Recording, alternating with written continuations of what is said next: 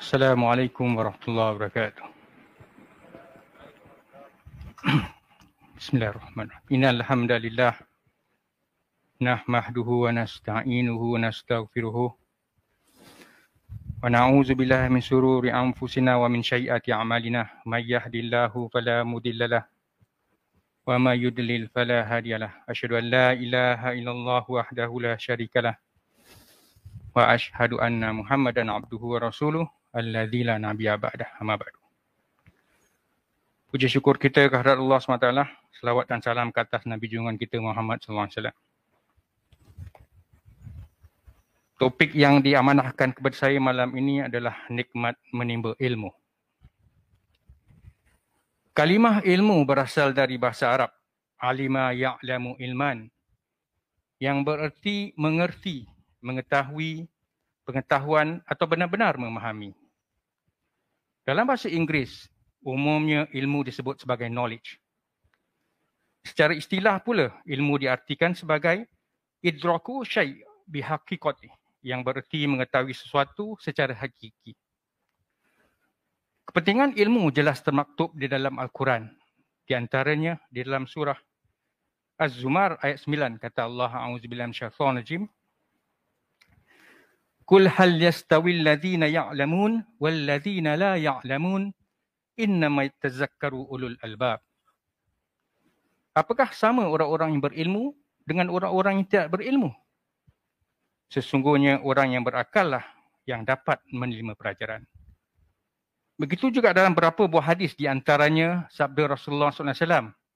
Hadis riwayat Abu Hurairah berkata Rasulullah, "Man salaka tariqan yaltamisu fihi alman, sahalallahu lahu tariqan ilal jannah." yang yang membawa maksud barang siapa yang menempuh satu jalan untuk menuntut ilmu maka Allah Subhanahu Wa Taala akan memudahkan baginya jalan ke syurga. Dapat kita simpulkan bahawa ilmu adalah sesuatu yang bermanfaat. Di dunia barat terdapat istilah yang disebut sebagai knowledge solves problem. Secara literal, literal diterjemahkan sebagai ilmu penyelesai masalah. Sebagai contoh, Christopher Columbus dengan menggunakan ilmu falak, dengan menggunakan ilmu falak, berjaya membuat kaum awarak terus-terusan menyediakan beliau dan anak beliau makanan. Caranya adalah dengan menakut-nakutkan kaum awarak dengan mengatakan kononnya Tuhan akan menunjukkan kemarahan dengan menjadikan bulan berwarna merah darah, blood moon. Jika beliau dengan anak buahnya tidak diberikan makanan, Tuhan akan marah, kata Christopher Columbus. Wahal apa yang berlaku adalah bulan gerhana pada 29 Februari tahun 1504. Kaum awarak yang percaya tentang perkara tahayul dan hurafat lalu tunduk dan patuh akan perintah Christopher Columbus. Kisah itu memahamkan kita bagaimana Christopher Columbus mampu menggunakan ilmu dengan berprinsip ilmu penyelesai masalah tetapi dengan memanipulasikan kaum tersebut. Kaum yang percaya bahawa tahayul dan khurafat adalah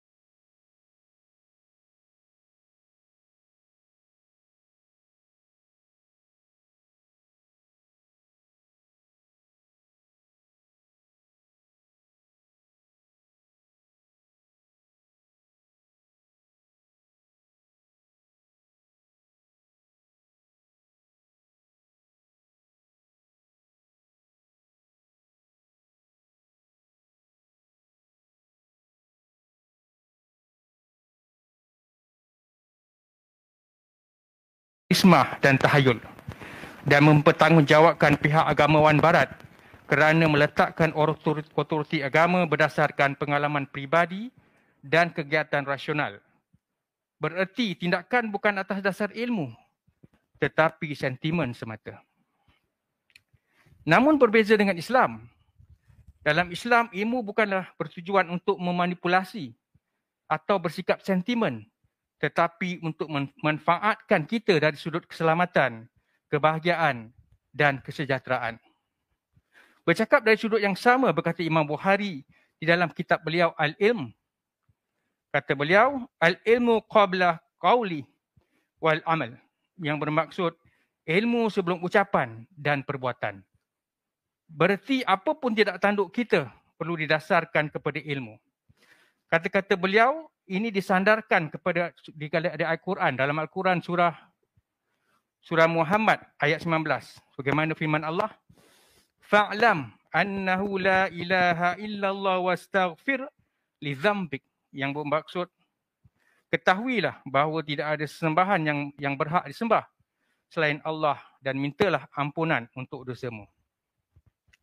Ayat yang dengan jelas memerintah kita menuntut ilmu dan diikuti dengan perintah beramal iaitu dengan beristighfar. Ringkasnya, untuk mendekatkan diri kita kepada Allah adalah dituntut agar kita menggali ilmu dan dari sinilah kita akan mendapat sebesar-besar nikmat. Dapat kita rumuskan bahawa ilmu di dalam agama Islam bukanlah kemanfaatan dunia semata tetapi untuk mendapatkan nikmat sebenar iaitu mendekatkan diri kita kepada Sang Pencipta.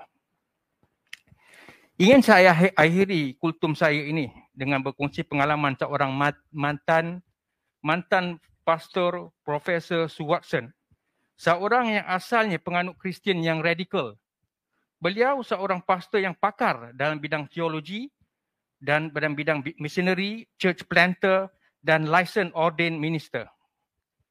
Pada minggu pertama semenjak beliau dikenalkan kepada Islam, beliau telah membaca 12 buah buku dan meluangkan sehari tiga jam di Islamic Center menanyakan hal-hal tentang Islam.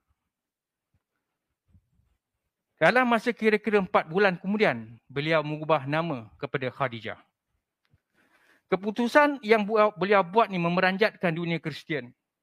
Berkata Profesor Khadijah Sue Watson, tidak seperti Kristian, in Islam, there is a relationship with God, forgiveness of sin, salvation and promise of eternal life. Seandainya kemanfaatan ilmu hanya akan memberi kita keselamatan kebahagiaan, dan kesejahteraan duniawi itu tidak terjadi kepada beliau. Bahkan apa yang berlaku kepada diri beliau ada sebaliknya. Sebaik-baik setelah memeluk Islam, beliau dibuang kerja. Beliau adalah seorang pensarah di Universiti Kristian. Beliau dipinggirkan oleh teman-teman sekuliah beliau, profesor dan para-para pastor lain. Dibuang dari senarai nama keluarga. Bahkan dibenci oleh anak-anak beliau yang telah dewasa. Bukan itu saja, bahkan beliau dicurigai oleh pemerintah. Segala hal tersebut tidak sedikit pun melemahkan semangat beliau. Malah sebaliknya berkata beliau, without the faith that enables men to stand up to satanic forces, I would not have been able to withstand all this. I am so grateful to God that I am a Muslim and may I live and die a Muslim. Kesan dari nikmat menimba ilmu. Aku li kauli hadza wa astaghfirullahi wa lakum. Asam pedas berdaun turi di jamu tika iftar tadi. Selesai sudah tugas diberi. Tahun hadapan insya-Allah bersua lagi. Terima kasih. Assalamualaikum.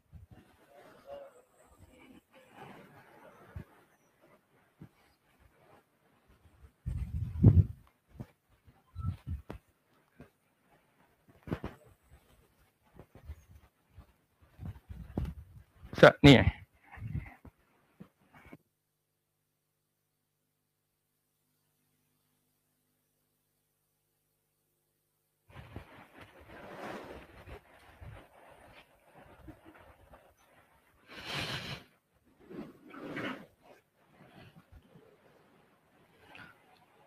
استووا للصلاة